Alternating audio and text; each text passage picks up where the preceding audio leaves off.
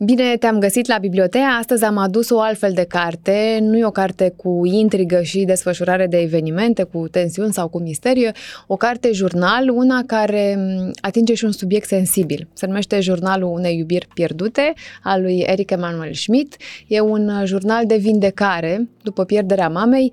E perioada de doliu, ă, stările pe care le experimentează fiul, adică autorul, și cum e viața lui după ce un pilon important care l-a făcut mare și l-a ținut drept se prăbușește. Bibliotea cu Tea Teodorescu, un podcast Zunivers.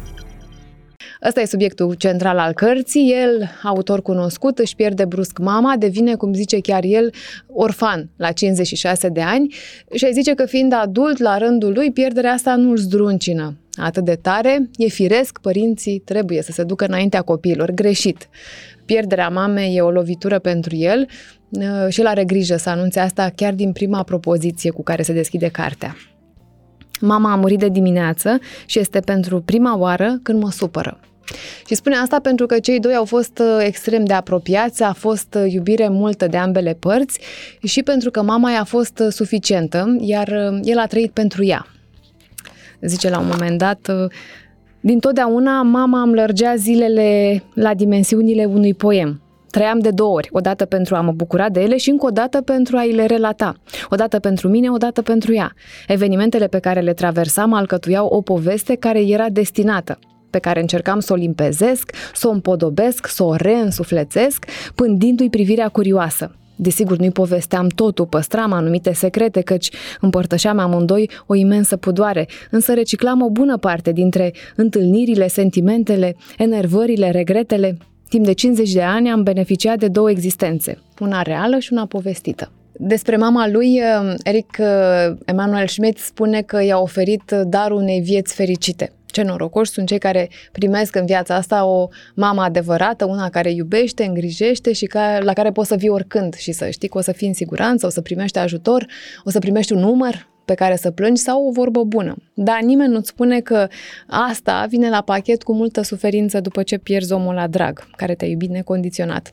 Când află de moartea ei, e șoc în primele momente și apoi uh, o încercare de acceptare. Și el și sora lui se întreabă dacă mama a suferit. E întrebarea pe, pe care și-o pun uh, mulți dintre cei care pierd brusc pe cineva drag și frații răsuflă ușurați când medicul le zice că nu, că moartea a venit brusc, cum e mai bine, nu?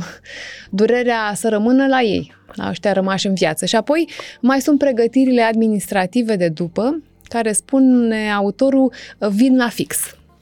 Ritualurile au în ele ceva bun, inclusiv cele administrative căutarea de acte, completarea de formulare, programarea slujbei de la biserică, fixarea înmormântării, trimiterea de anunțuri la ziare, adunarea adreselor, iată ce ne-a absorbit energia pe care altfel am fi cheltuit-o cu o durere sterilă.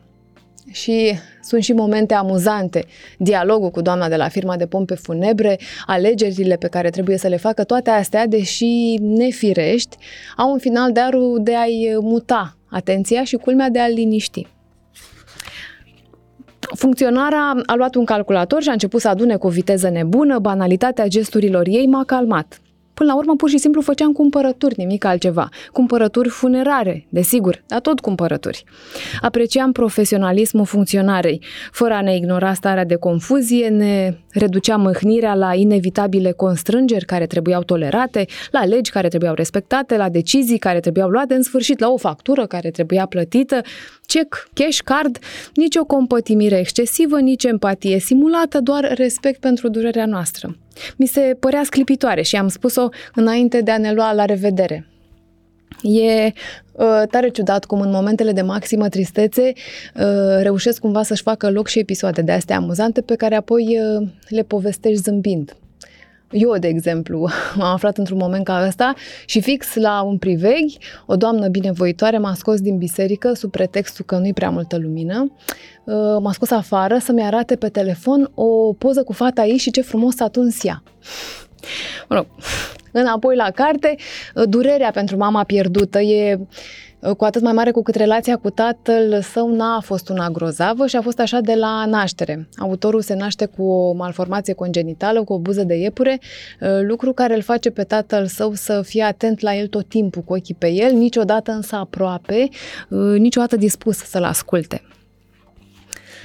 Tata, fizioterapeut, știa că o asemenea fantă labială era deseori însoțită de retard mental, de deficiențe intelectuale, ba chiar de grave infirmități. Panicat se pare că a pus mâna pe mine și mi-a verificat reflexele.